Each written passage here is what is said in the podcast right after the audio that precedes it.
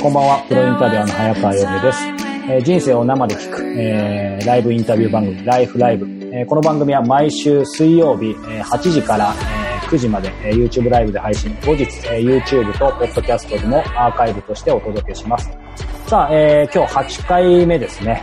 えーゲストは、えースペインから、えーサンセバスチャンから美食コーディネーターの山口純子さんです。山口さんよろしくお願いします。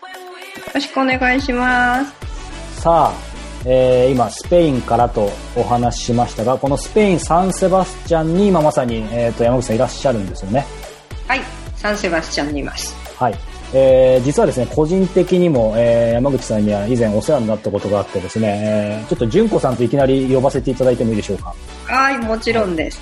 純子さんの方が、はい、あの、話しやすいので。ということで、純子さん、えーサンセバスチャン、えー今は、はえっ、と、何時ですか？今はちょうど13時です。13時。お同じ日ですね。日本はいのマイナス多分、えっ、と、じゃあ、7 7時時間っていうところですね。はい。12時半。同じ日の10、あ、ごめんなさい。13時ということで、えー、天気は、天気はですね、なんか天気予報みたいになってきたけど、どんな感じかなと思って、こっち梅雨なんで。ね、今日、明日と悪い予定だったんですけど、はい午前中すごい雨が降ったんですけど、今もう晴れてきました。あ今日はいい天気になるのではと思います。素晴らしい。ちなみに、はいそっちは雨季とか、なんか梅雨みたいなのってあるんですか？うんとね、こっちはあのモンスーンの影響がないので、はいえっと、梅雨はないんですけど、はいだから日本とバスク地方は似てて、1年を通じて4つの、あの、季節があって、はい。四季があるんですけど、やっぱり冬が雨がちですね。あ、そうなんですね。うん。で、8月、まあこう、地球の温暖化現象があって、8月から9月がもうすごくいい天気で、うん雨も降らず、うん、いい天気です。ただこう、海が近い、あの、はい。カンタブリア海の目の前なんですけど、海が近いっていうことはやっぱその影響があるので、必ず市や、こう、一年を通じて、こう、四季がきっちりしてるわけではなくて、うん。南風が吹くとですね、はい。1月でも気温が、まあ28度とかに上あ、がったりそんなですとか北風が激しく吹くと、うん。えっと、8月15日に1回13度とかやられました。へああの時は13度になった時はもう、ーはい。地元の人はほら、あの、閉まってないから、はい。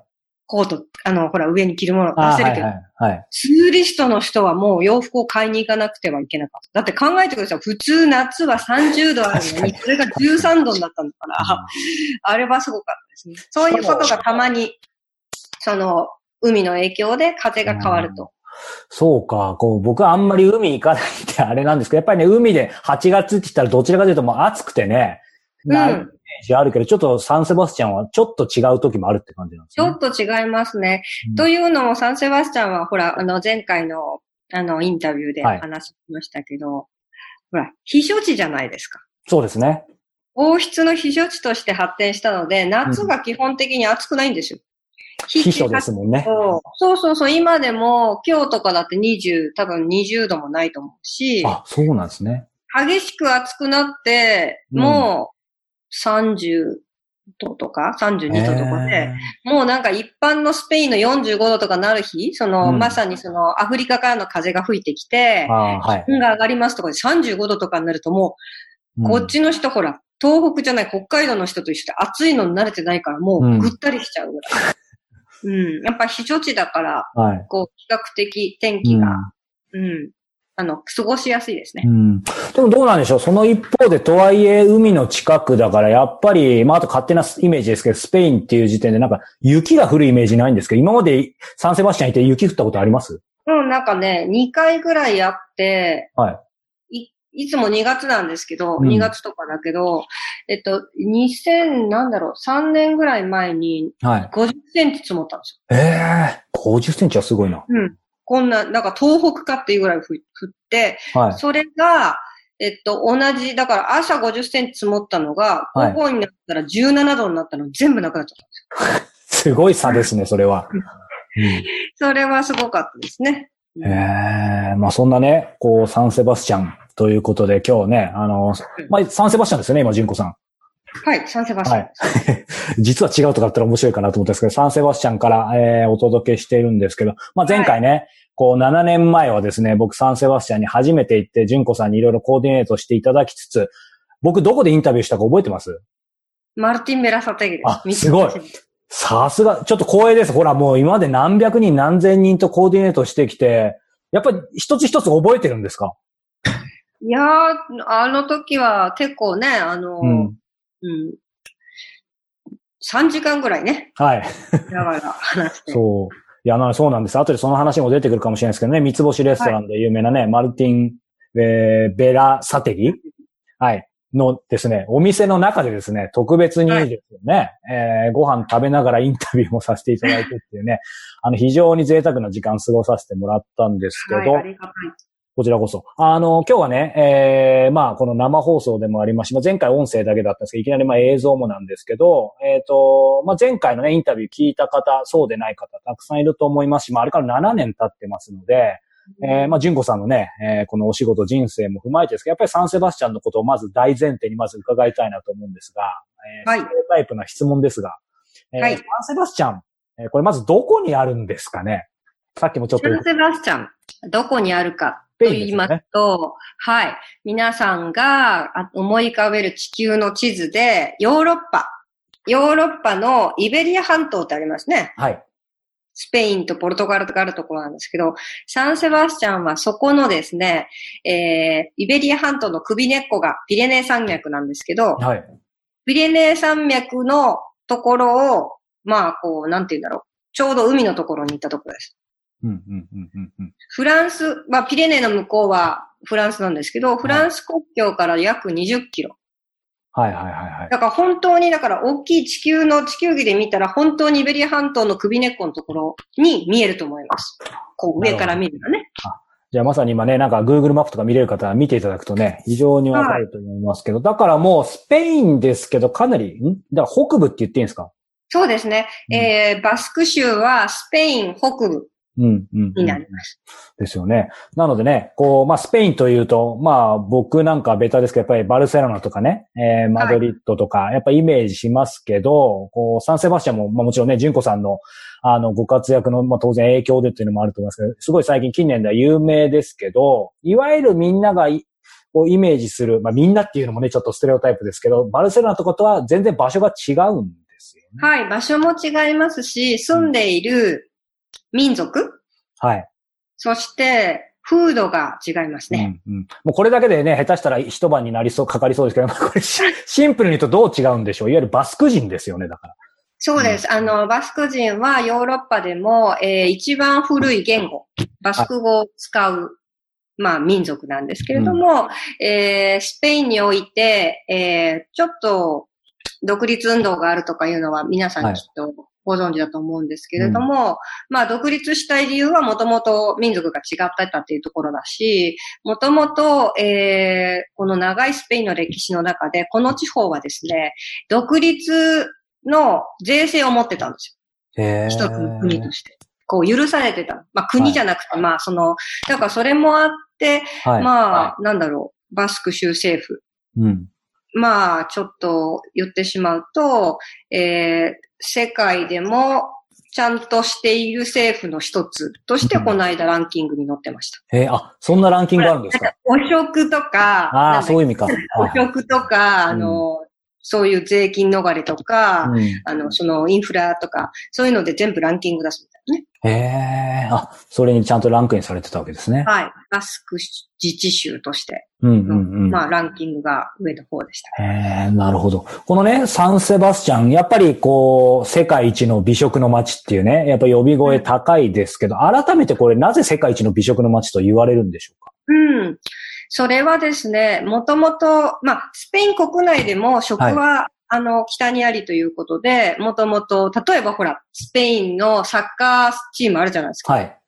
10年前にその優勝したりとかして、はい、常に強い感じのイメージがあると思うんですけど、はい、サッカー選手の、えっと、お抱え料理人がバスク人だったりとか。あ、それは知らなかった。へえ、うん、今、今誰なんだろう結構歴代、あの、バスク人とか、はい、あと、こう、えー、今、現国王、スペイン国王の、はい。うん、えっと、その、ウェディングバンケット？はい。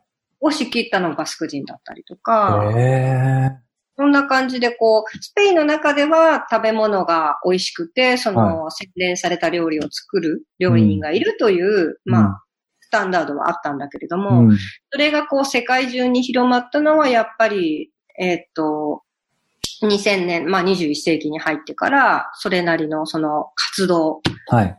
要するにグローバル化が進んで、こう、ここにある情報がどっと出ることができるようになったじゃないですか。ああ、はい。だから、そのサンセバスチャンのその市役所、まあ観光局も、その食を重きに置いて、食をこう、まあ、通じて自分の街のプロモーションをした。というのも今までそのバスク地方っていうのは、たとえ美味しかろうが、たとえ安全だろうが、たとえなんとかと、いつも悪いイメージがついてたんですよ。はい。テロがあったとか、爆弾が爆発するとか、はい。そういう悪いイメージを払拭するには、やはりその、もともとその食文化が発展したところをこうフォーカスして、うんそれに成功したからだと思います。特に2013年、14年にはその成果が現れて、えートラベラーズとか、あと、えっ、と、まあ、大体、アメリカの大きい、えっと、雑誌とかはい。に、その美食の街としてどんどんどんどんこう取り上げられたことから、うんやはり世界的に有名になったのかなと。えーじゃあなんか私事で恐縮ですけどね、私ちょうどあの伺ったのが2013年だったので、はいまさにそのタイミングみたいな感じだそうですね。い一生懸命こう、あの、世界に向けて発信した頃。うん。ね、あの、プロフィールにもありましたけど、ジンコさんちょうどその僕が伺った翌年にね、あの街への貢献が評価される名誉市民賞にもノミネートされるっていうことで。ああ、そう、ありがたいことすごいですね。ノミネートするのは、あの、うん何十人もノミネートされるので、いやいやいやいや、でもね、あの、当然誰でもってわけじゃないと思うので、ちなみに、サンセバスチャンに、えっ、と、いらっしゃって、今ちょうど、どのくらいですか？多分20年ぐらい。すごいな。ねということでね、まあ、すあのーまあ、なぜサンセバスチャンに行って話も聞きたいんですけど、その前に、まあ今ね、はい世界一の美食の街って言われるそのバックグラウンドみたいなのを伺いましたけど、やっぱり、こう、まあ7年前のね、僕は実際行ったのは7年前。実は厳密に言うとその翌年も行ったんですけどね、タイミング合図にかが、あの、目にかかれなかったんであれですけど、やっぱそのくらいでアップデート止まっちゃってるのが正直なところなんですけど、いわゆる、やっぱりサンセバスチャンっていうと、やっぱりその三つ星レストランと、うん。あと逆にそのね、バル。うん、しかもその分子料理とかいろんな実験的なことでね、その中心地になってる三つ星レストランを楽しむ、バルホッピングを楽しむって、その掛け算がやっぱすごい、あの素晴らしいイメージがあるんですけど、なんか、そういう説明でいいんですか？まあ、いろんな説明魅力あると思うんですけど、料理、食って意味では、まあ、ジンコさんから言うとまたさらに深みあると思うんですけど。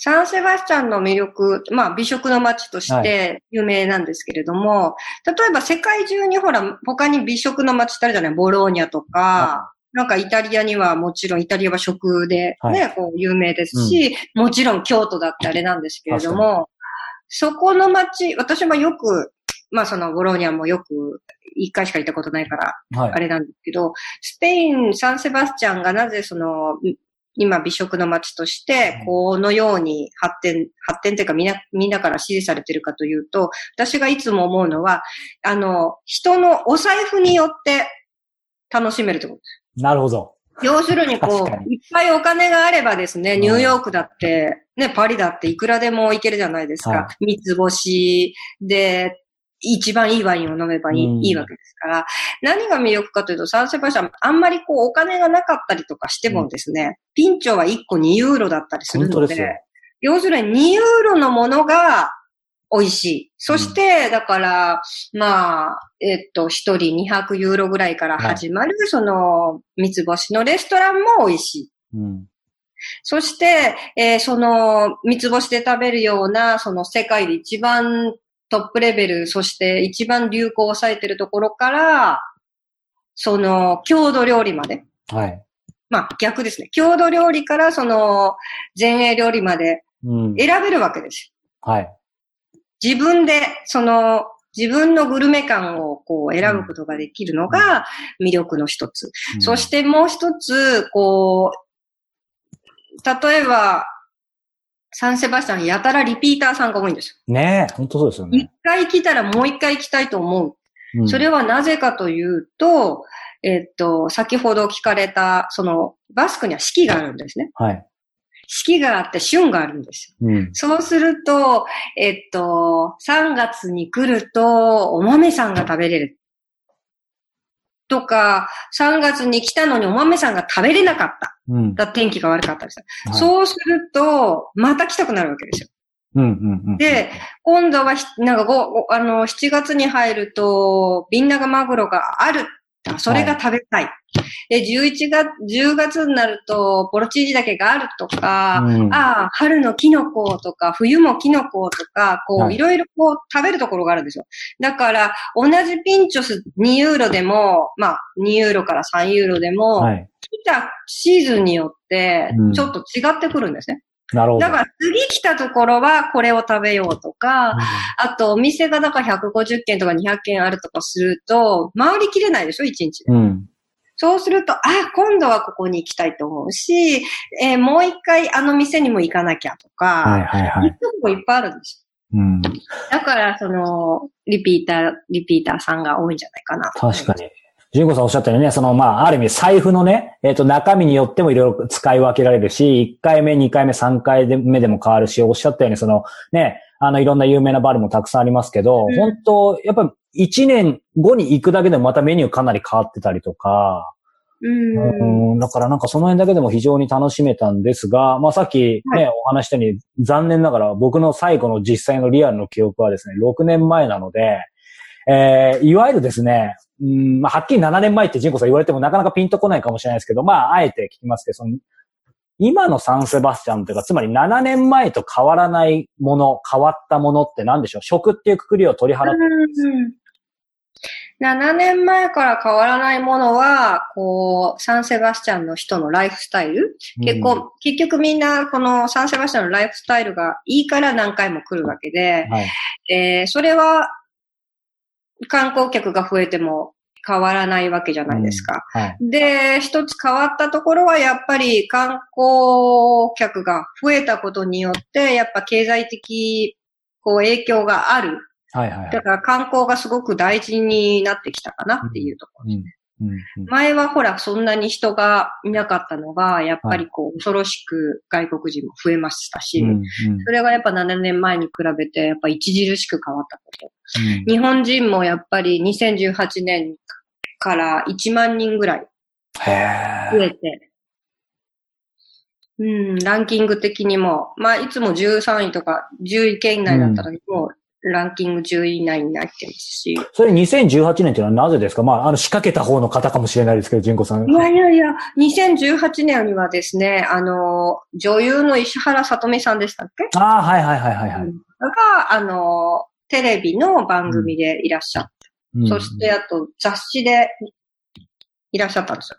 うん5月だったかな？うんそれがやっぱり、その、今まで、えーサンセバスチャンというのは、やっぱり高級避暑地っていうこともあるし、やたら遠いじゃないですか。アクセス悪いでしょ？うんだから、海外慣れをしていね。る、うん。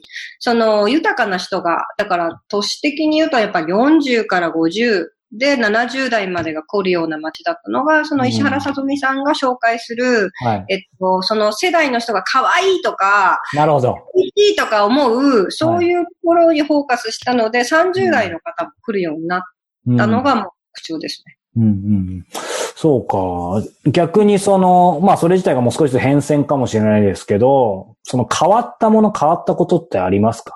サンセバスチャンが。うん、もう、そうだね。だから、一応、一応街、街っていうのは常に変わるじゃないですか。はい東京とか渋谷とかどんどん変わっていくと思うんですけど、一応スペインはその街自体が都市計画で大きく変わらないように設定されてるので、だからそれが劣化することがあったりすることもあるし、はい。住んでる人によって。うんうん。で、良くなることもある。っていうことで、サンセバスチャンの場合はかなりその街の外観、外観っていうかその設備にすごく投資していて、え7年前に比べると、その、なんだろう、歩道とかそういうところが綺麗にされて、うん。さらに綺麗になったりとか、そのバスとかのシステムがさらに便利になったりとか、あと、まあ自転車、7年前に比べたらもう自転車を使うっていうことがさらにへえ。言われたりとか。うん。うんうんうん。でも基本的にその見る7年前のその、要するにみんなが考える、ラコンチャ湾の景色とかは、ああ、最高ですよね。う。うんん。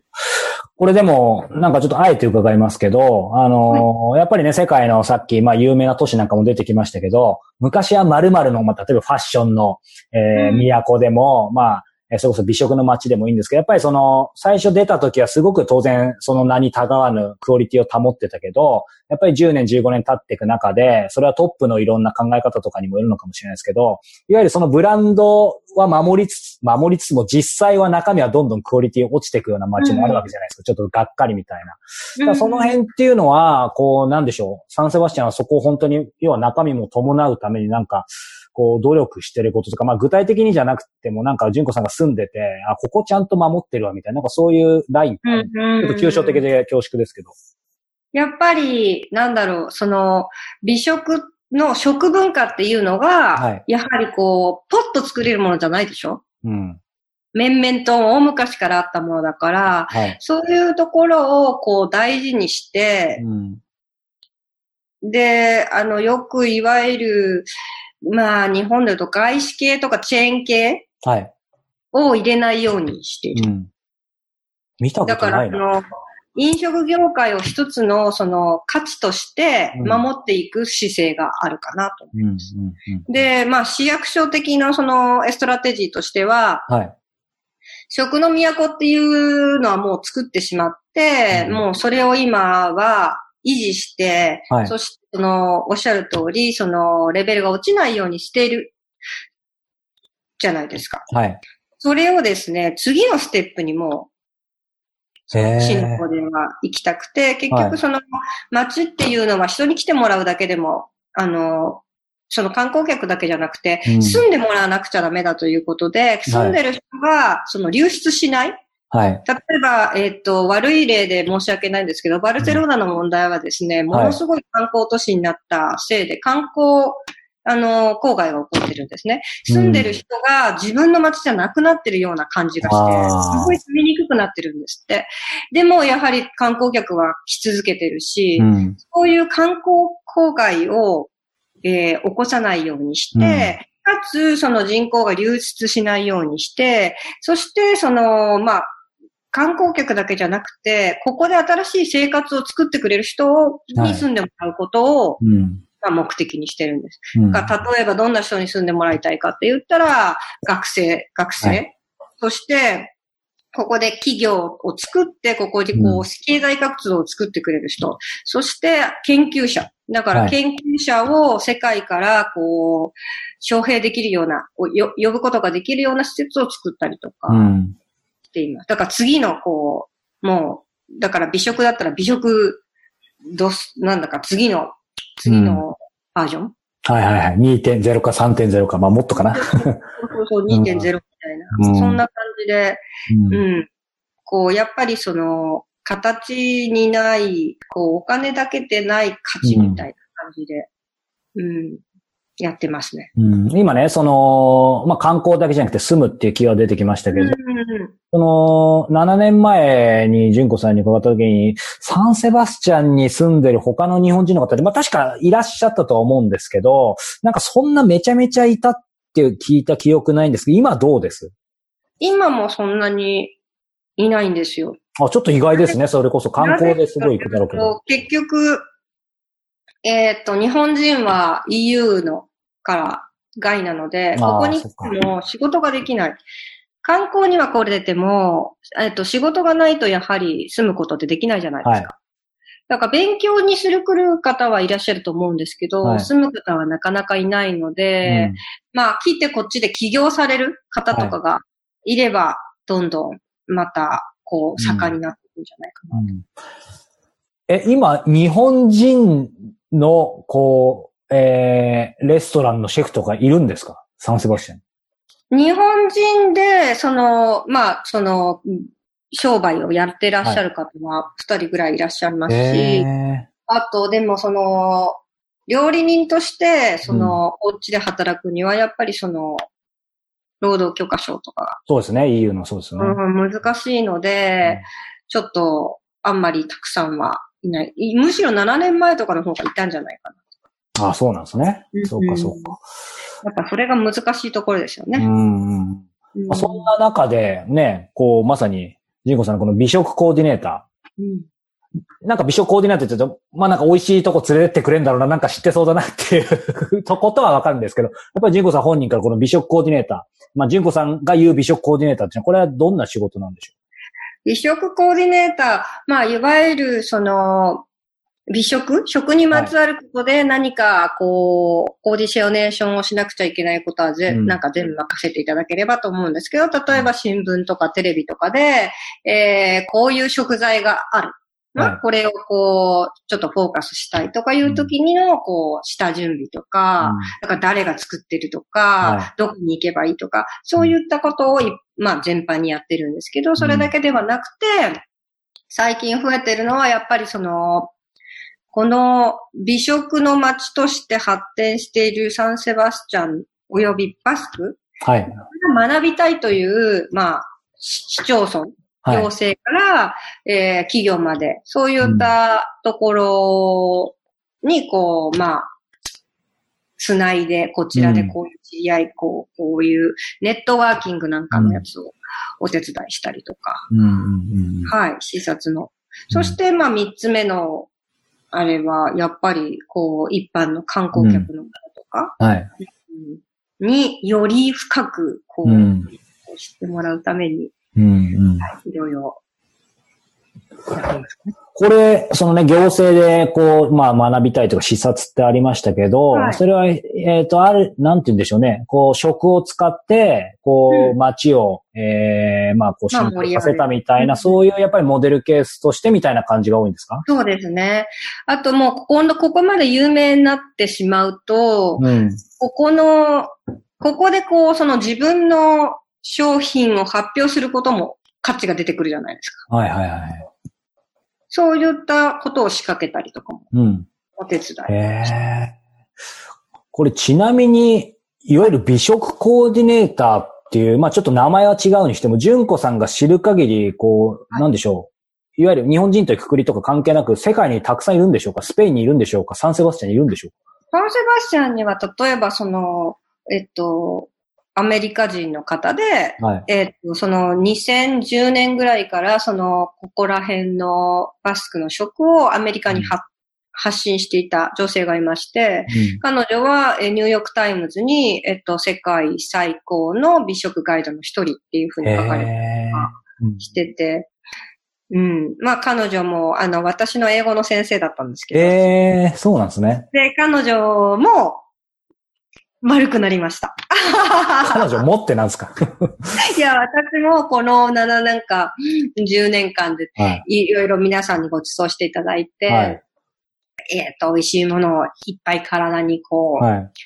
つけたんですけど、彼女もぐーんと、やっぱ食べるのが大好きだったので、はい大きくなるし、えっ、と、彼女はその三つ星レストランのアルサックの候補、アメリカンタイムはいはいはい。で、世界的に、その、要するに一人の料理人が、こう、世界、世界、世界で認められる、やはり誰かが発信しなくちゃいけないので、うん。うん、彼女の場合はほら、英語だから、えっと、スウェーデンとか、ノルウェーとか、はいデンマークとか、はいそういうの、テレビの、れああ、なるほどね。うん。そうかそうか。そうそう。だからもう最近なんか国境はない感じですかね。本当ですね。うんこれね、純子さん、こう、まあ、さっき三つ星レストランとあとバルの話出てきて、やはりもう一つというか、あの、聞きたいのはやっぱりこのバスク美食クラブ。はい。これは何なんでしょえっ、とね、バスク美食、まあ、あの、バスク美食クラブは私がやっている、その、まあ、会社みたいな、会社っていうかその、ブランドみたいなもんなんうですけど、はい。はい、と、あの、おっしゃってるのは、美食クラブ。ああ、そうです。すいません。はい美食クラブってやつだと思うんですけど、はい。美食クラブっていうのはですね、バスク地方に、が発祥で、まあ、どこが生まれたかというと、サンセバスチャンはい。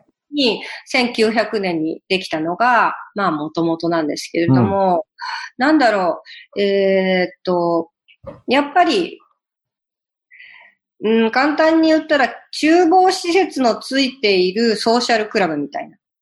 みんなが集まれるところはで、それでなぜこんなに有名になったかっていうと、女人禁制ってやつじゃないですかね。男しか入れないっていうのが、皆さんのなんでとかうん。思うことだと思うんですけど、うん。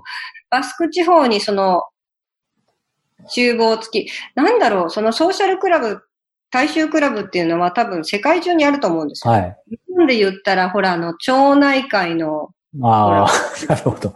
はい。村の寄り合いをするところあるじゃないですか。はい。はい地方とかには。うんで、そこになんかほら、えっと、お葬式とか結婚式の時のはい。座布団とかが置いてあって、なんかキッチンみたいなのありましたよね。ありますね。で、で、行ったら、なんかお、あの、ほら、奥さんが、こうささっとか出してくれる、そういうところだと思うんですよ。うん。でも、その、料理をするっていうことだけがすごくこう、焦点あ当たってるじゃないですか。それはもともとバスク人が食べることが好きだった。私が大好きな言葉に、えっと、悲しいことも楽しいことも食卓で分かち合う。いいですだからね。本当に誰かが死んだって言ったら、お葬式の後にバールに飲みに行く。で。結婚するって言ったら結婚式の前に、その言い訳でい何回も集まれるじゃないですか。はい。いつも必ず何か食、食卓、食で繋がっているんですよね。なんか励ますときは食べるし。はい。で、その、まあ、バスクにおけるその美食クラブっていうのは、はい。まあ様々な説があるんですけど、だから政治結社だったりとか、はね、あるじゃないですか。そういうかっこいいのもあったんですけど、うん私が調べた結果ですね、一番大きい原因はですね、大きいっていうか、大きいのは、うん1900年あたりって日本もそうですけど、ほら、工業化が進んで、はい。わかります？なんか、今までは農家は農業をしていて、漁業は漁業をしていてっていうのがあったけれども、人々が街にさ、こう、はい。住むようになった頃じゃないですか、そうですね。確かに。それはどうしてかというと、工場ができた。うん。だからそれがスペイン、バスク地方ではそれがすごい如実にあって、そのはい。産業革命で。うんで、サンセバスチャンにも工場ができたので、山のの方の農家のおじさんたちがこう、家族で降りてきて住み始めた。うんそれが今、いわゆる、えーサンセバスチャンの旧市街ってところなんですけああ、ど、なるほどね。やたら人が住んでたんですって。うん。うんだから 3LDK、なんか3、3、3DK みたいな小さなお家にはい。3家族住んでるんです。それはきついですね。うん。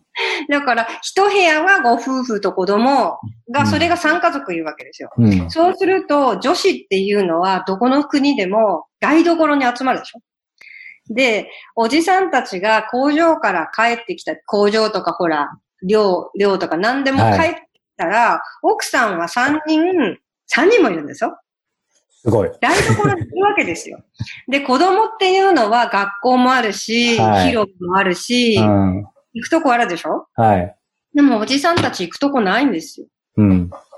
で、どうしようかと思った時に、その、スペインはもともと1階のところって住んじゃいけないんですね。へお店がそうかえも。しれない。あ、そうだかか。ら、おじさんたちが、ここをさ、借りて、俺たちの秘密基地にするのどうみたいな感じで借り始めて、それがこう、だからブロックごとにいっぱいできるわけですよ。うん、うん、うん、うんそれが起こりなんです。うん。だから、私が親しくさせていただいている1900年のところの一番最初にできたところは、その旧市街に住んでいたおじさんたちの、だから市長から水道管工事まで、みんな。その自分たちのその場所、秘密基地だったんですよ。そこにでもキッチンがあったから、うん。あの、こう、もともとはお酒だけ飲んでたのに、誰かが、あ、じゃあちょっとつまみ作るよ、みたいな感じで、それが楽しくなって、うん男子だけになったっていう。うん。でも、ジュンコさん、はい、はい、特別に入ってますよね。あのね、そのとこもね、なんかそのバスク人のすごいところっていうのは、うん伝統を、にこだわって、それが、こう、なんて言うんだろう。時代遅れになっても、そこに意固地にこだわるわけではなくて、だんだんだんだん変化させることができるんですよ。その辺のあるんだ、柔軟性というか。だから1900年代の時は女子、たとえ女王様でも入れてもらえないへえ。場所だったのに、はい今21世紀になって子供まで入れるようになったんですよ。あ、そうなんですね。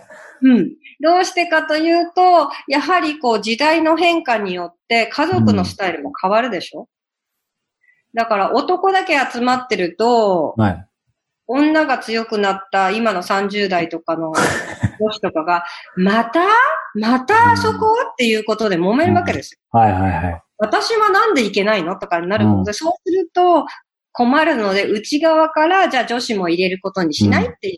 内側、うんそのほら、美女クラブっていうのは、あの民主主義なので、総会で誰かが、えっと、女子も入ってもいいことにしませんかって提案するんですよ。うん議会。なのへでえ。みんなで投票してやるんですけど、1990年代はことごとく、えっと、投票でダメなんです。うん、うん、うん、うん、うん。まだおじさんたちが女子なんかすっげえめんどくさいから絶対嫌だっていう人の方が多かったんですよ。はいはい。それがだんだんほらもうだってターンオーバー、だんだんこう、ねなくなっていったりするわけじゃない。代替わりしてね。そう。だから新しく、だから何回か何回かこう提案されて、うん結局今もう20世紀に、21世紀になったらほとんどのクラブでは女子も入れるようになって、うん。男子がしか入れないところを一個地に回ってると2つぐらいしかないんだ。あ、そうなんだ。こで、れ、最近の恐ろしい、こう、こう変化、早い変化は、あの、60代とかうん70代の会員も今度は女子だけじゃなくて子供も入っていいんじゃないかっていう。すごいなそうしないとだって孫とか連れてきていけないじゃないですか。うん、うん。だからもうじゃあ行かないお父さんとか言われたら困るので、はいはいはい。みんなで楽しめるようになったんです。だから最近その名門クラブに行ったら子供がいるとかいうのは結構、へえ。じゃあもう全然最初に始まった時とある意味ちょっと雰囲気、雰囲気と違う。雰囲気も変わったし、でもその変わるのが誰かに強制的に変えろって言ったわけじゃなく、例えば女子が入れろってやったりわけではなく、いや、こうした方がいいと思うよっていう内側のうんこう変化で、えーその変化におよそ20年はかかっていると思います。じゃあそういう意味でこう、ね、今伺ってすごい自然だなと思って、まあ安心、うんまあ一おじさんとしても安心したんですけど、なんて言うんだろう。いわゆるね、その逆張りじゃないですけど、逆にそうやってどんどんどんどん開かれていくと、その一方でまた逆の、まあグローバリゼーションから分断じゃないですけど、いわゆる、あの、また、なんかおじさんだけになりたい人たちが出てきたりしないのかなと思ったんですけど、いるいるいるいる。だから、だから二つ残ってるの。おじさん、そう、二つ持ってるとか、おじさんだけになりたい人は辞めちゃったりとか、あと、おじさんだけ集まる会を、おじさんしか集まらないようなクラブでやったりとか。うんただ、こう、大きな流れとしては、やっぱりそういうふうにどんどん開けてってるって感じなんそうですねそうそうそう。だから、いつもおじさんだけ集まる会をやってる人も、日曜日には娘と子供と、ああの、家族のやつをやったりとかもするので、うんうんうんだから幅が広がったんじゃないですか？ね。なるほどね。えーさあ、そして、こう、結構冒頭でいろいろお話伺っちゃいま、あ、ちょっと今コメントというか、あれですけど、山口さん自宅でしょうか？素敵なお部屋ですね、ということですが。はい、自宅です。あ、素敵ですね。あんまりプライベート聞いちゃいけないかもしれないですけど、このご自宅はもうどのくらい住んでるんですか？えっと、18年ぐらいじゃないですかねあ。すごい。じゃあ、サンセバスチャンに来て引っ越したのは何回ぐらいですか ?2、3回ぐらい。うん、3回ぐらい。素晴らしい。じゃあもう18年って言うとすごいな。はい、ありがとうございます。ちょっと細かいところに気づいた方がいたので。これちなみにこう、えー、やっぱりね、一番のところは、こうなぜ、この美食コーディネーターになったんでしょうか？なぜサンセバスチャンに来たんでしょうかっていうところと重なるかもしれないけど。うんそうですね。やっぱりスペインが好きで、別にスペインは南から北まで全部すごく魅力があると思うんですね。はいならで。で、サンセバスチャンに関しては、えっと、日本、日本に近いなと思ったところがありまして。近い。はい。なんか、スペインの人ってすごくいい人で、こう、はい黙ってる人も、ちょっとあんた来なよ、みたいな感じで入れてくれるところがあって、初めて来ても過ごしやすいところはあるんですけど、うんその代わり、行ったことを、こう、守らないっていうか、わかる？はい、わかります。なんか、明日遊びに来なよって言って、あ、じゃあ明日どうする？って言ったら、え、そんなこと言ったっけ？みたいな。そういう感じの人が多いんですよ。ちょっとフィーリングというかノリみたいなね。うん。はいで、それって結局、あの、なんだろう。短期間いるときには嬉しくないですか？ね、おと思います。特に観光とかでね、行ったりしたら、あすごいオープンだな、みたいな。そうそうそうそう。なんだけど、サンセバスチャンってすっごい保守的なんですよ。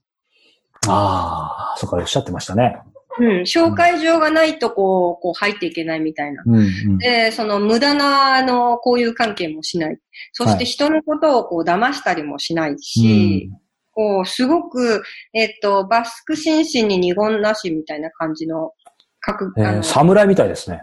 うん。だから嘘をつかないっていうことは、バスク人の、こう、なんだろう、枕言葉みたいになってまして、うんスペインでもね。うん。で、ここに実際来てみると、すごい日本人と似てて、このサンセバスチャンのギプスコアの人は、はいちょっと、地べたっていうか、こう、本当は助けてあげたいんだけど、ああ、どうしようとか、ああ、実は余計なお世話なんじゃないかとか思っちゃう日本人っぽいところがあるんですよ。うん。うん。で、まあ、こちらに来て、こう、住んでいて、最初はやっぱりこう、一人だと、普通のスペインみたいに何してんの？とか、あなたもおいでよって言われた方が楽しいじゃないですか。そうですね気持ちもしたんですけれどうも、ん。まあ、石の上にも3年っていう感じで、えっと、私の今の親友は3年間同じジムに毎週同じところで着替えたりとかして、はい話す中だったのに、多分ご、い実際お茶を飲んだのは2年ぐらいだったりとかえそれまでに。でも、それまでにこうさ、こう、お互いさ、こう、いろいろ、こう、交流してるから、どんな人間か見極めてるのでー、、なるほど。こう、友達になってから裏切られることってないじゃないですか。はい。だから、す彼女の家族は全員、もうほとんどのいとこまで私を知っていて、うん。まるで、こう、家族のように、こう、責任を持ってくれるみたいな。うん。うん。友達は責任を持ってるんですよ。すごいですね。あったら、ものすごい勢いで、うん。そういうところが、こう、ここに住ん、ここに長く住む、うん。あれだったんじゃないかな。うん人で、人間関係でうんざりすることがない。すごい。うん。なんか、アポとかを取ってもドタキャンされることもないし、ええそうなんだ。うんこれでも、なんか一回、いまあ、うん、ほとんど、まあ一回しかないですね。だからまあ、覚えて、はっきり覚えてるその一回ぐらいしかないってことですね。うん。それはもう衝撃的でしたもん。あそうなんだ。うん。こへのーお言葉りを強するっていうのはバスク人らしくないことですね。じゃあ、ある意味って言ったら、あの、これ見てる日本人の皆さんも怒られそうですけど、日本人以上にそういう義理、あ義理がたいというか、うん。一度こう懐というか、一度なんか、ちぎりを交わすってちょっとあれですけど、なんか、そう、それは信頼得ると。うん、あとに、本当に日本人とそっくり控えめなところ、うん。やってあげるよ、わーじゃなくて、あ、もし迷惑じゃなかったら、私の知り合いの人がいるから話してみたって、こういう言い方するんです。へえ。え、なんか空気読むみたいなのもあるんですか？じゃあ、そうすると。そう、だから結構なんかあのーうん、そういうところがありますね。うんあんまりこう、見せびらかさないこと。うん。だから、いわゆる、なんでしょう。だからまあ当然バスク人なんでね、いわゆるスペイン人、えなんかラテン人っていうのとはちょっと違うってこと。うん、やっぱ言葉も違うし、性格も違うし、こう、やはり違うなっていうのをつくづくと感じます。うんこれでも、こうね、こう、あの、ジュンコさんもともとお生まれは日本ですよね。はい。うん。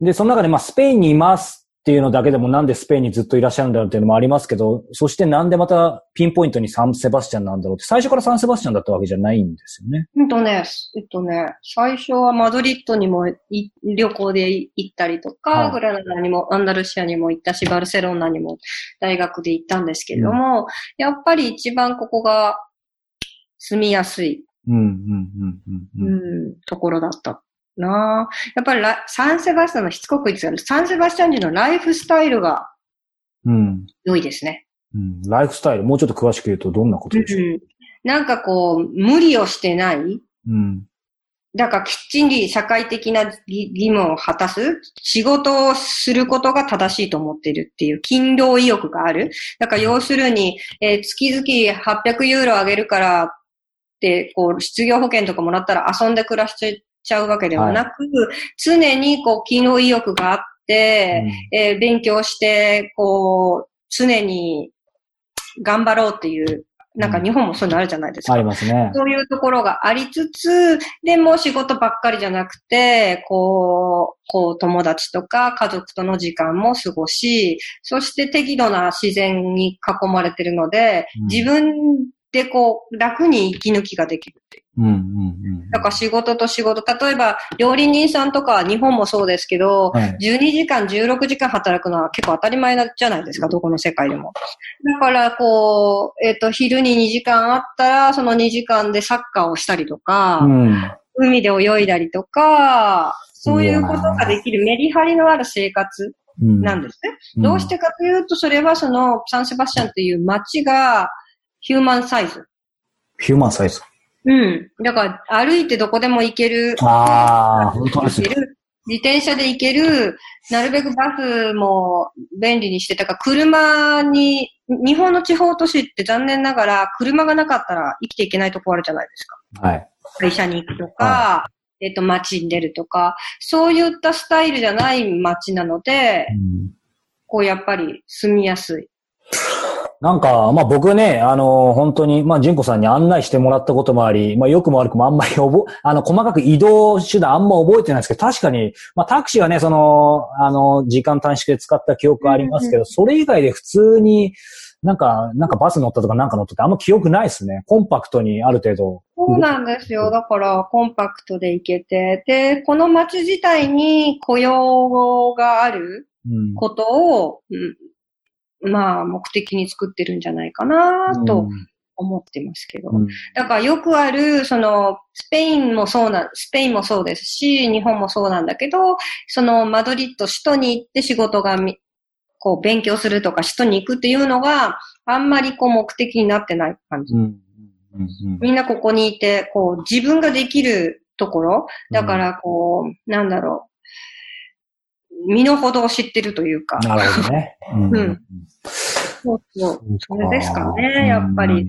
小さなことで幸せになれるうん感じがありますね。例えば、大きい町だったら、これがあって、これが変えて、こんなところに行けるっていうそれが羨ましくて死んじゃうわけではない。うん。なくてもいい。なくてもそこで楽しめる。うん。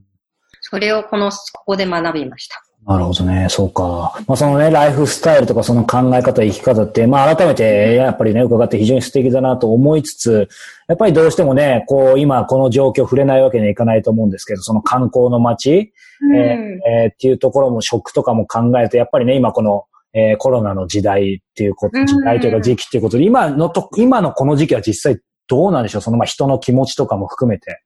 うん。なんかね、そのコロナなんだけど、この、この県、私が住んでる県に関してはすごいみんな頑張ったと思うんです。ロックダウンが、だからその、早かったために、はい。みんなお家にいたので、感染者が増えなかったんですね。で、こう、医療崩壊も起こなか起こらなくて、こう、はいまあ、無事に、こう、ちゃんと人の言うことを聞いて、こう、段階的に行って、今に至るんですけど、うん、メンタリティ的にはやっぱりこう、みんな新しい価値観を見つけた感じですかね。うん。うん。新しい価値観。うん、なんか、こう、なんだろう。今まで当たり前だったものが、に、こう、価値があったことに気づいたっていうか。うん。うん。例えば家族で一緒にいられる、おじいさん、あーおばあさんも一緒にいられるとか、うん友達と、えっと、ちょっとビールを飲むとか、ああいった時間がすごく自分の人生にとって大きかったんだなっていうことをみんな気づかされてるんです。なんか、こう、さっきのお話伺ってる限りは、その、コロナ前でも、こう、はいまあ、また、みんなっていう定義も曖昧ですけど、なんて言うんだろう。こう、日本はさっき労働時間なんかも出てきましたけど、うんあんまりステレオタイプな言い方したくないけど、でもやっぱりこう、なんだろう、立ち止まってこう、そういう時間を考え大切にするっていう、なんか、やっぱりサンセバスチャンというかね、こう、まあ、スペインというか、の人たちはある程度、まあ、シエスタなんていうこともあるし、よりそういうのをもともと僕らより持ってるかなって感じはしたんで、今、純子さんがね、こう、そういうの気づいたっておっしゃったのが、ちょっと意外っちゃ意外だったですね。まあ、ん何が言いたいかというと、それもともと結構ある程度、えー僕からするともう知ってたんじゃないのと思ったんですけど、やっぱりでもその中でもさらに深く知ったみたいな感じなのかうん、やっぱりい一旦失ってしまうと、どんなに大事だったかっていうことがわかるんじゃないですかね。な。例えば健康とか、いや、本当ですよね。仕事とかうん、友達とか、このまあ、9週、10週間近くのロックダウンで、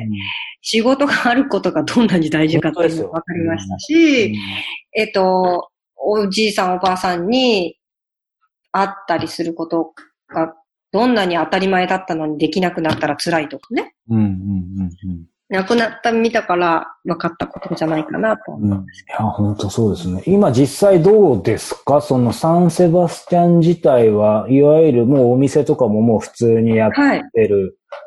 もう6月の第2週から段階的にこう開けることができて、お店とかはもう戻ったんですけれども、えっと、なんだろう。観光客はい。に頼っているホテルとかは、うんえっと、その国境が開かない限りは泊まりに来ないわけじゃないですか。そうですね、そもそもね。バールを開けてても、じもともと地元の人が来ていたんだったら、はい開ける、開けても、ほら、また戻ってくるわけだけれども、ホテルに関しては観光客が来なかったら泊まってもらえないんで、地元の人はホテルに泊まらないでしょ。うん。だから、7月の15日、だから今日からホテルとかは結構あ開けてると思います。へえ、まさに。うん。うん。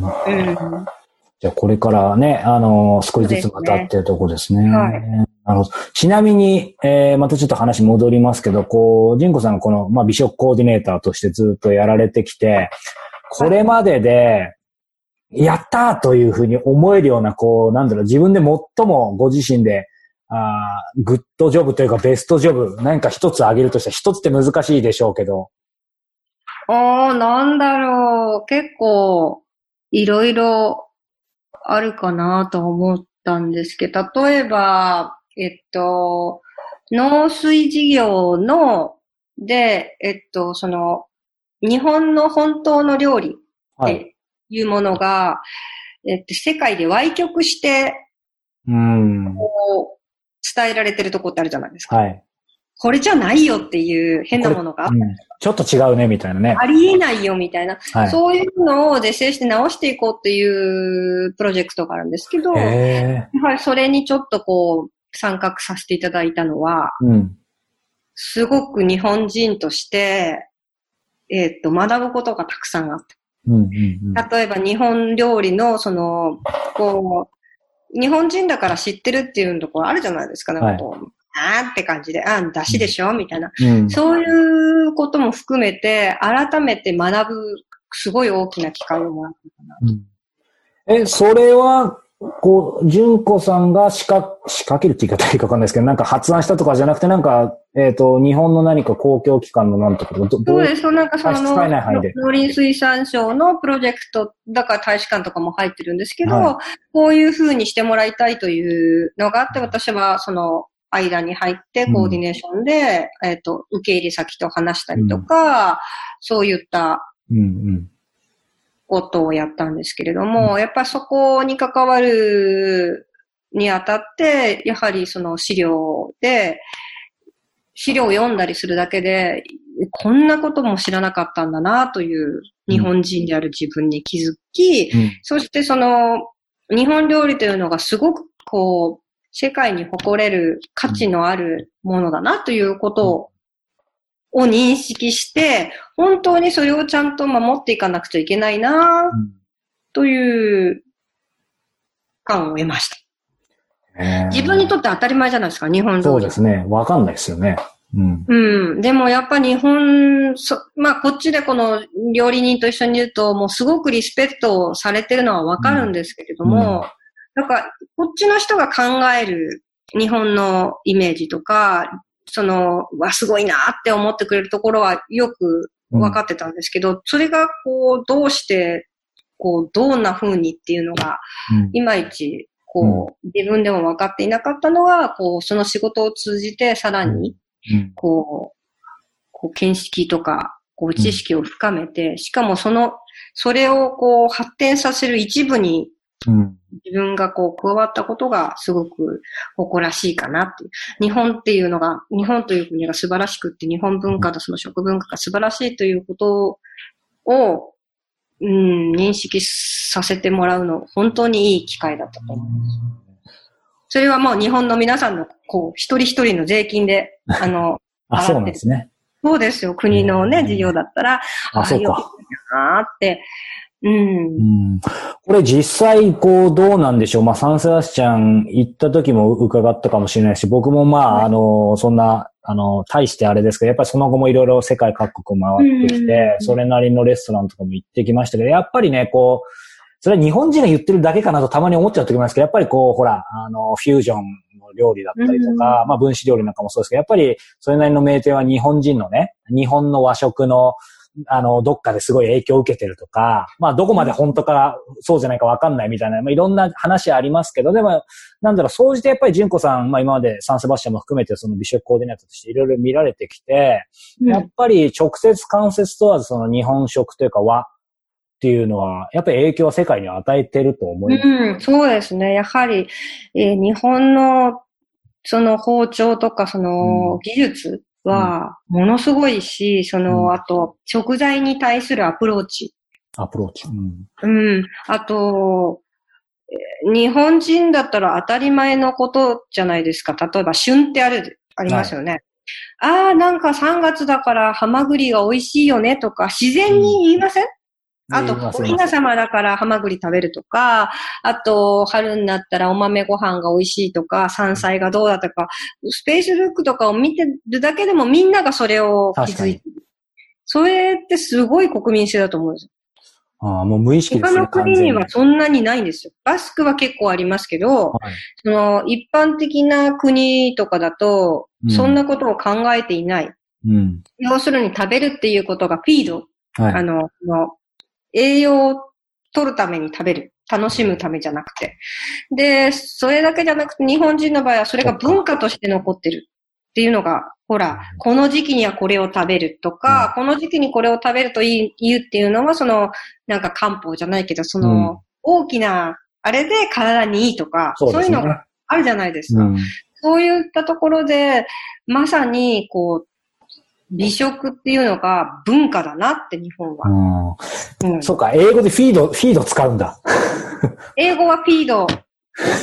もう食べるって本当感じですね。もうただた食べるみたいなね、うん、食べるっていうイートとは別にスペイン語も結構あったりするんですけど、うん、食べることに関しては、やはりでもスペインの場合はもちろん文化ですけど、はい、楽しむ、上位の部分が多いかなっていう、人と集まって食べる。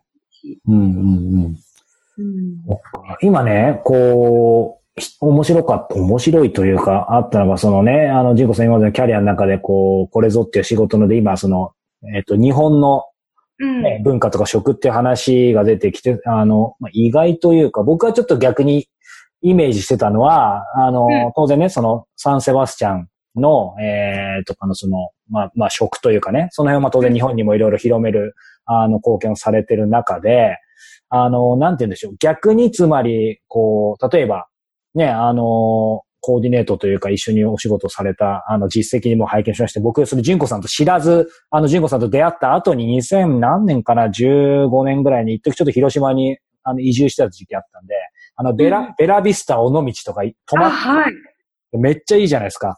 で、そこでなんか行ったら、こう、そう、純子さんがなんかこういろいろしてますよって書いてあったから、あの、結構驚きつつ嬉しくさ、そして納得したんですけど、いわゆるそっちは逆ですよね。逆ですよね。というか、日本の、えー、いろんな、まあ、それがホテルかもしれないし、何かイベントかもしれないし、まあ、ケースバイケースだと思うんですけど、いわゆるバスクのそういう食をいろんな形でコーディネートとかプロデュースしてるっていうことですよね。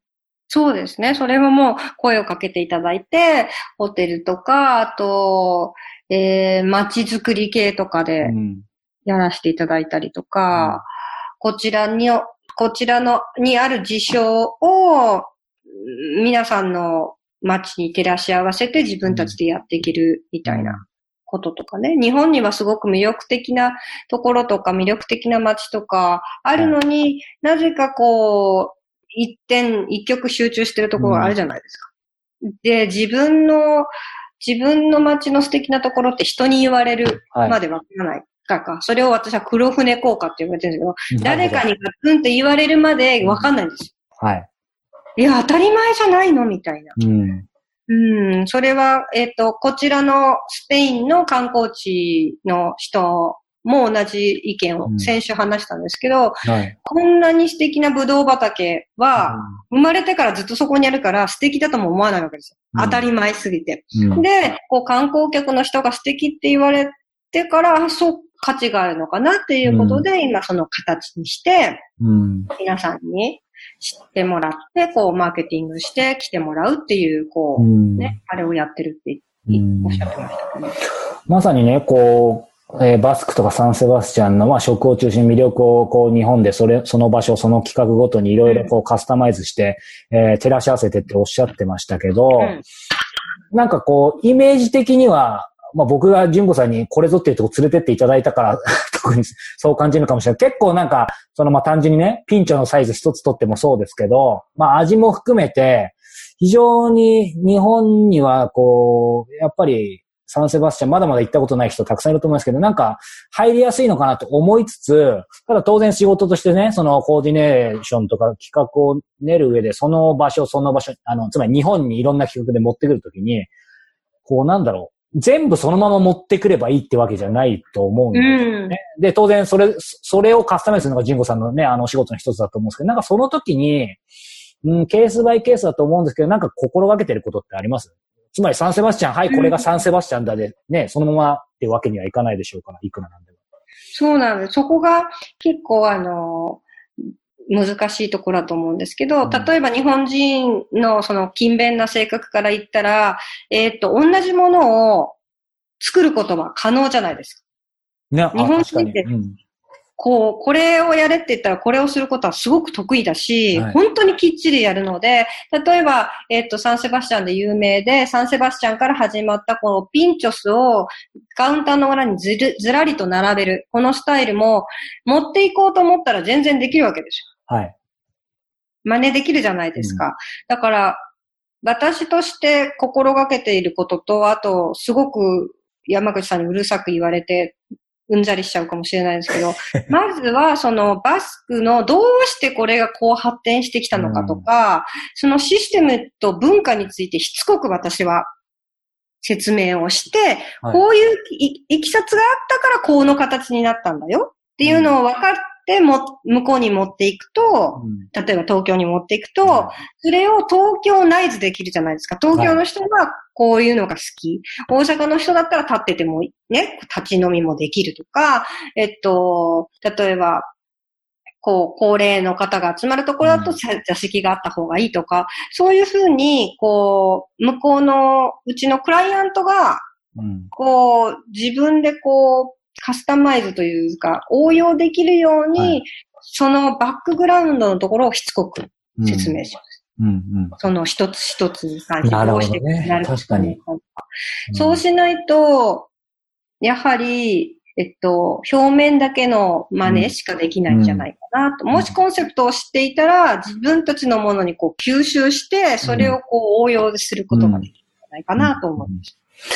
なるほどね。これ、なんか、ある意味、逆張りで逆に純子さんに怒られるかもしれないですけど、こう、まあ僕はそんなに積極的に動いてるわけじゃないんですけど、これ違ってたらぜひ違うって言ってほしいし、それこそ純子さんが今まさに企画してるお店だったら教えてほしいぐらいなんですけど、僕が経験する限り、やっぱりあのサンセバスチャンで初めて逆にピンチを食べちゃったんで、それが幸せっちゃ幸せだったんですけど、最初がそれだったら日本帰ってきてからね、逆にバルとか行った時に、やっぱりどうしても比べちゃったりとか、あといわゆる、なんか、バスクのそういうサンセバスチャンとかバスクのそのピンチを食べられますよみたいな、結構、あの、東京で有名なとことか行ったんですけど、これは僕の個人的な意見なんですけど、まあ、はっきり言ってちょっとがっかりだったんですね。うん。まあ、その辺が今の、確かにそのまま持ってくればいいわけじゃないんだよという話もありながら、ちょっと本質違うかもしれないですけど、逆になんかそのまま、あの、持ってきてほしいみたいなのもあって、でもそういうのがなんかあんまりない気がするんですけど、それ僕は知らないだけですかね。純純子さんがすると東京にも多いし。おそらく、その、世界でもこんなにそのバールが並んでるところは少ないと思うんですよ。でも東京にはたくさんお店がありますし、はいえーその、う料理人とか経営者の方すごいそれぞれね、すごい努力されてると思うんですけど、このスタイルをそのまま持ってって同じものを作っても、こう食べる方が違うから、うん。うん。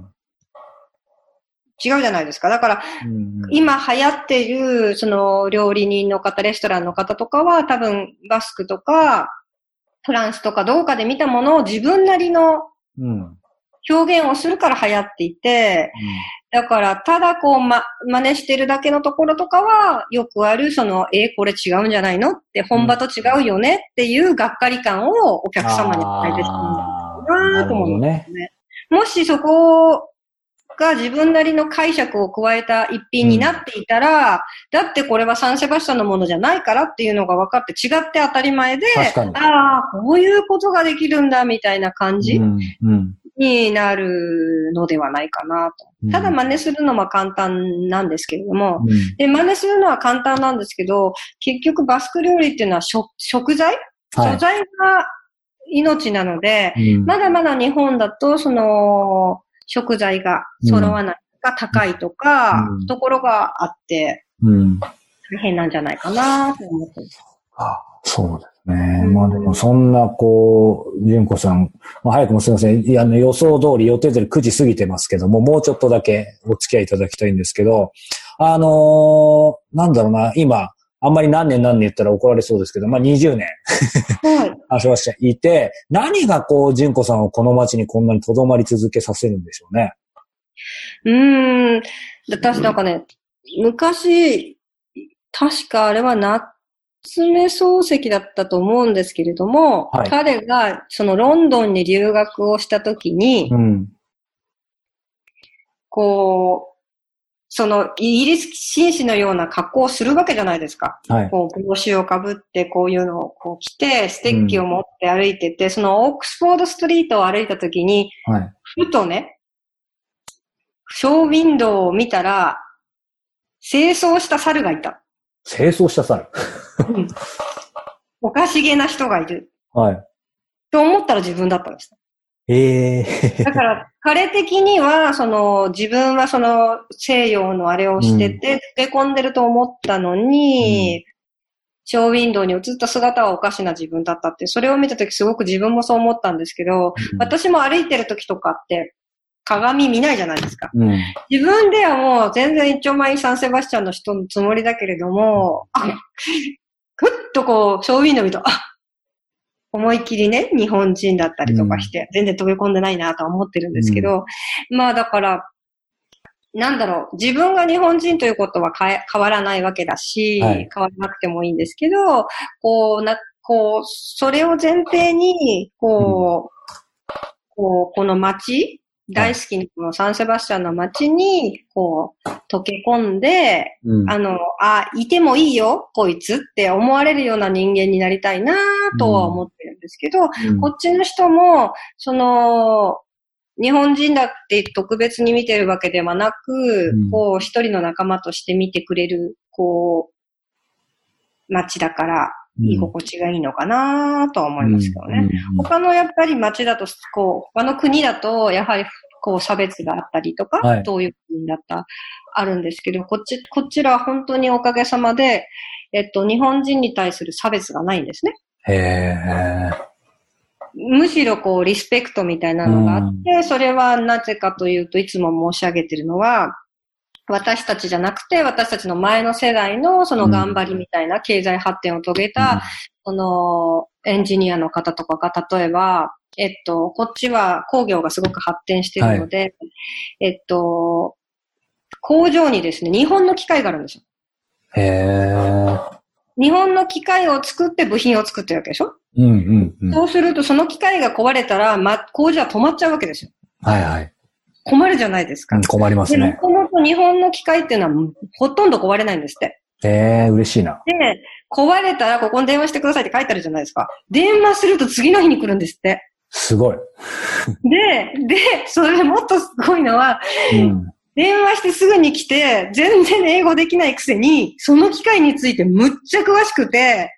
でお昼ご飯も食べずに、そこで、こう、出された、もうしょうがないから誰かが持ってくじゃないか、パンとか食べて。うんパンをかじりながら、直して次の日に帰っちゃうんですって。もうサンセバスチャンの人も顔負けだな、それは。大家のなんとかみたいな感じで、で、そういう話をですね、私はここにいられて何何回も聞いたんですよ。え一回じゃないんだ。日本の機械をつけて絶対に壊れないっていうのと、で、その素晴らしい日本の責任感と、その、うんジャパンクオリティのおかげでリスペクトされてるっていうのと、もう一個はですね、あの、あの、東日本大震災の時の日本人の行いが、えっと、人類の文化の鏡だ、文明の鏡だって言われまし人類まで言われたんですね。た。うん。だから、その、普通だったら、アメリカだと当然起こる、その、えっと、こう、襲撃してスーパーをあ略奪みたいなね。たりとか、あと、犯罪が起こったりとか、火事場泥棒ですね。はい。そういうのが日本ではほとんどな、なかった。うん。で、その年を、まあおばあさん、おじいさんとかがね、こう、丁寧にこう、ありがたく、こう、救援物資をもらってるとか、そういう人たちを一番リスペクトしてるっていうのが、世界に報道されて、うんさらに日本人の株が上がったんですよ。へえ。これは本当に、あの、日本人一人一人の、うんがいつもやってることだじゃないですか。うんだから今もコロナとかで、日本はね、全然感染者いなくてすごいって言われてるけど、もう本当に申し訳ない。それって日本人が昔からやってる当たり前のことだから、みたいな。うん。家に帰ったら手を洗って、とか、うんレストランとか、お客様がいなくなったら、すぐウェイトレスの人が来て、ちゃんとダスターで綺麗にして、うん。なんかこう、綺麗にしてから次のお客様通すじゃないですか。はい。それって当たり前でしょ？そうですね。うんそれが今コロナ、アフターコロナで私、あの、こうあそういうコースにも行ったんですけど、だからはい飲食業界が、だからアフターコロナになってどのようなことをしなくちゃいけないか指導の、ああの、あ、はい。なんですけど、うんそれってあまりにも基本だよねっていうことを言ったよ。だから、テーブルは消毒する。うん。うん。うん。え、そんなしてなかったの？みたいな。そうだから、か。日本のその、うん、なんか元々の民度が高いことを、まあ私はそのこちらに出て、すごく感じて、まあ誇りに思うことの一つですけど。うん、やっぱりそのスタンダードというかね、アベレージが高いってことですよね。高いんだと思いますけど、うんまあまあおかげさまでその差別されることもなく、うんえーはい、この町にいさせていただきまして。うんありがね。うんえーあのーこう、ジンコさんのね、こう、人生振り返って、えーですけど、こう、今、ふともう思いついた人一人でいいんですけど、こう、自分の人生で一番影響を受けたなって人、あげるとしたら誰でしょう？これまたたくさんいると思いますが。影響、一番影響を受けた人はやっぱり、うちの、えっと、うちの娘のおばあさんですかね。お嬢さんのおばあさんって言うと？だから、姑、あ、お姑さん。はい、もう亡くなったんですけど、はい。やっぱり彼女にいろんなことを、こう、こう私がここに来て、はい。えーっと、街で住んでいく上でいろんなことを学びました。あ、お姑さんは、えっと、お嬢さんのお母さんは、じゃあ、こ、ここの方、サンセバスチャン。そうです、そうです。サンセバスチャン子なんですけれども、本当に、その、うーん、私が街に溶け込むことにな、ことを助けてくれたみたいな。うん。その紹介状がいるって言ったじゃないですか。あ、はいはいはい。はい。だからわざわざ街のすべてどこで何を買うかに関してもうん全部把握してるんですけど、彼女はうんいちいち言って、これはうちの嫁だからねとか言ってくれたりとか、うん、家族の、あと家族のなんだっけ、その家族の価値みたいなのもはい。そこで並びました。家族の価値？言語が難しいかもしれないですけど、強いて言うなら何でしょなんだろう、こう、日本だと核家族で、こう、お父さんとお母さんと子供しか住んでない家族が多いじゃないですか。う。うんもうこっちだとやっぱおじいさんとかおばあさんとかそのおじさんおばさんとかがこうみんなで集まって、うんそれを中心にこう動かすっていうのがうん私にとっては新しかったです。なんか私にとって今はね、もうその家族はあのそんなあれですけど、うんえっと仕事っていうのが日本人にとってはさ、中心じゃないですか。学校とか。それがこの、この街っていうかこのスペインでは家族っていうのがうん一番大事で、大きいなと。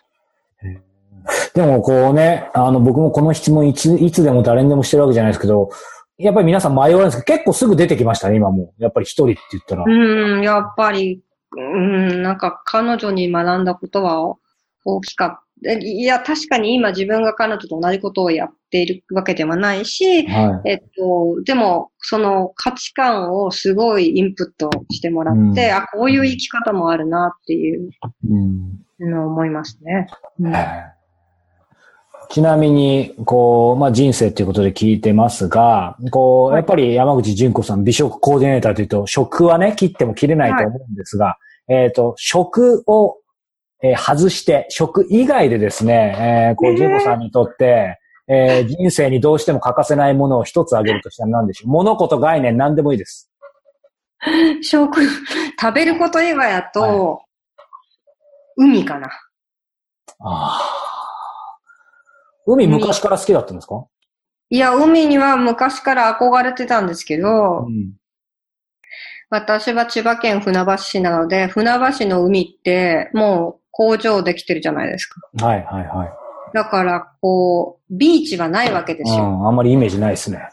でも、なぜかその、いつも海に行きたいっていう気持ちがあって、で、この町に来て、こう、海が、だから、ひどい時とかは300メートルのところに住んでたりとか、今とかは1キロなんですけど、はい。なんか辛いこととか、もうなんかいっぱい仕事があってか、頭の整理がつかない時でも、こう、うん海を見たりとか、あと、私のその健康法が、み、水の中に入ることなんですよ、海の。へえ。だからこう、ビーチを、いつもお客さんに言うんですけど、ビーチを裸足で歩くんですね。うん。で、その海を感じると、みそぎじゃないですけど、出てきた時になんかもう、こう、スッキリっていうか、なんか浄化されてる感じなんだ。しますね。だからどこに行ってもやるんですけど、どの町に行っても、スペインの町に無理やり、海に触れて、海に。すごい。う舐めてみたりと。違うんですよ、水が。どこへもえ。あ、そうなんですね。うん、だからもし食べること以外に一番大事なことって言ったら、やっぱり、海かな。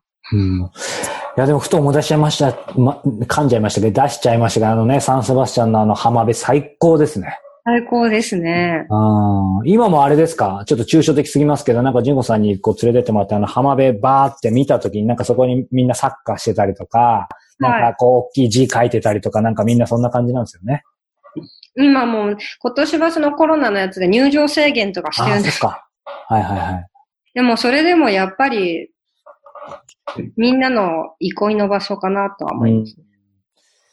いやー、いいなーこう、まあ、さっきね、こう、ひょっとしたらもうお答えいただいたかもしれないんですけど、純子さん、これまでの人生で得た最大の教え、教訓なんでしょこれまでで最高の、うーん、ああ、うーん、これ、正しいのかわからないんですけど、ううん。結局人間って自分のことばっかり考えてやるじゃないですか。うんあ。んまり、そう、まあもちろんボランティアをやったりとか、その、あると思うんですけど、はい私は人間として、やっぱり、こう、自分が一番、こう、あれでしょ、こう、利益になることは考えちゃうじゃないですか。まあ、考えますよ、それは。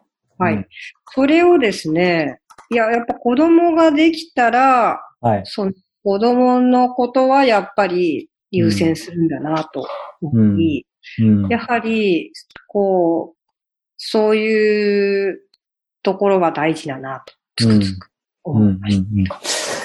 うん。ああ、でもいいですね。こう、いい意味でこう、ジコさん、さすがに細かく覚えてないと思うんですけど、7年前にもこう違う角度で違う聞き方で聞いた時も、やっぱりなんだろうな。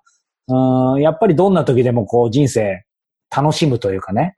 なんかそういうところを忘れないにはしたいみたいにおっしゃってたんで、やっぱりそう、だからいい意味でこう、まあ自分とか自分の周りの大切な人たち、うん、をまあさっきの家族の話も入ると思いますけど、なんかそれをやっぱり核として考えてるのかなっていうのはなんか感じました。うん、そうですね。うん、やっぱり、えー常に、プラス、うん。うん、なんかこれがないんじゃなくてこれもあるとか、うんこう、これしかない、なんかあるじゃないですか。今日これしか、例えば米びずにこれしかないと思うと、どうしようって思っちゃうけど、あ、はい。こんなにあるかってう同じ 100g でも思え、思うようにしてますよね。うんいいですね。100g は炊いたらすぐ食べれちゃうけど、うんリゾットにしたら増えるとか。そんなや感じ。っぱり、やっぱり例えが食に入るとかさすがですね。そうですね。やっぱりね。うん いやー、うん、そうだね。ううんん。これ、でも、なんだろう、こう、今聞きたいんですけど、こうね、はまたちょっと、さいあとほんのちょっとだけですけど、またちょっと若干意地悪な質問ですけど、さっき食以外でって話しましたけど、食からは外れないで OK ですけど、こううん世界一の美食の街で美食コーディネーターとして活躍して、こう、サンセバスチャンもちゃんと今後も広めてこう、山口純子さんにこの質問を聞くのは愚問かもしれませんが、この美食、えーというキーワード、まあ、美食というか食かな、うん、というキーワードにおいて、こう、純子さんが今サンセバスチャン以外で、こう、最も注目してる、まあ、評価してるでもいいですけど、都市って挙げるとしたらどこでしょ今、なんかすごく、その、し日本にはすごく、すごく、すごく素敵なところがいっぱいあって、それを知らなかったのはもう本当にその自分が知らなかっただけだなと恥ずかしく思ってるんですけど、う、今ね、すごいいいなとは、京丹後市っていうところがあありまして、京丹後？市なんかえ日本京ですか？日本の、すみません、僕は知らなかっ日本海側にある、だから海の京都とか言ってるんですけど、た。はい。天の橋立とかある。ああ、はいはいはいはい。そこの、その、京丹後市か。はいはい。はい、京丹後市の市役所の方と、その、そこの有志の、まあ、130年続いている、100年かな？続いている、あの、旅館さんとか、そういうところの料理人さんとかが、サンセバスチャンに、その、視察に来た時に、あの、知り合いになったんですけど、すっごい皆さんやる気があるし、もともといろんな、だから町とか神戸とか町とかに行って帰ってきてるので、自分の町の素晴らしさ、なるほど。測れるんですよ。うんうんうん。で、そういう人たちの、こう、グループと、に、あ、この間だから呼んでいただいて京丹後に行ったんですけど、はいこんなもう、こんなすごいところは見たことがないと思ったのは、また海が好きなので、真っ白なビーチうん。に青い海、うん。エメラルドグリーンの海の横に温泉が出てたりとか、すごそれをなんか、昔はだから京都とか大阪の豊かな人が多分秘書に行かれたと思うんですけど、今結局国内旅行って高いからしなかったりするじゃないですか。い。うん。うん。いや、本当ですね。で、そ、そこの町の人たちはその町の環境を守りながら、うん。その観光、だからサステナブルな観光だなとはい。思いました。だからこの町だったら何かもう私ができることがあるなら移住するっていうのはこういいんじゃないかなって。今実際にその移住とかもこう、あの、募ってるみたいですけど、結局日本、日本人が東京に住む理由って言ったらやっぱ東京って魅力的じゃないですか、何でもあって。何があるかって言ったら、まあ、いろいろ選択できるね、選べることができるって言ったら、じゃあもしその小さな町でもこんな自然環境、サンセバスチャンにみたいに環境が恵まれてるんだから、うんそしたら、こう、もっとそのコンテンツが増えたら、そこが魅力的でそこにみんな住んでもいいんじゃないかなと。うん。子供たちが、にが過ごすのに最高な場所だと思うし、うん。なんかこう、先ほども言いましたけど、サンセバスチャンのいいところは、その、アイドルタイムはい。マドリッドとかだと、その、自分が働いてて家に帰れないわけですよ。うん。でも、家に帰って、サンセバスチャンの場合2時間で、だから、プールに行ったり、海に行ったり、スポーツしたり、子供と一緒にいたりとか、そういうメリハリがあるっていう。なんか、地方都市だったらそれができるなと思うと、うーん、なんかその京丹後市っていうのは本当に素晴らしい、その、あれを備えてるなとは思いました。うん。えー、楽しみですね。うん。まあ、あの、京丹後だけじゃなくて、日本のその地方都市うんはすごく魅力的なところがいっぱいあるのに、うんなんか皆さんこう、そんなただの田舎ですから、みたいな。うん。やっぱさっきの話ですけど、じ自分じゃ見えない部分があるってこそうとでそうそう。すよね。だから、いや、いや、その日本に戻るとしたらそういうところに行くのも良いのかなと思ったりとか。うんちなみに、こう、純子さんの、なんだろう、こう、人生で今かな、叶えたいことリストってあるのかわかんないですけど、そのトップに、あえっと、そのリストがあるとしたら、そのトップにあるものなんでしょうね。別に今すぐにじゃなくてもいいです。うーん。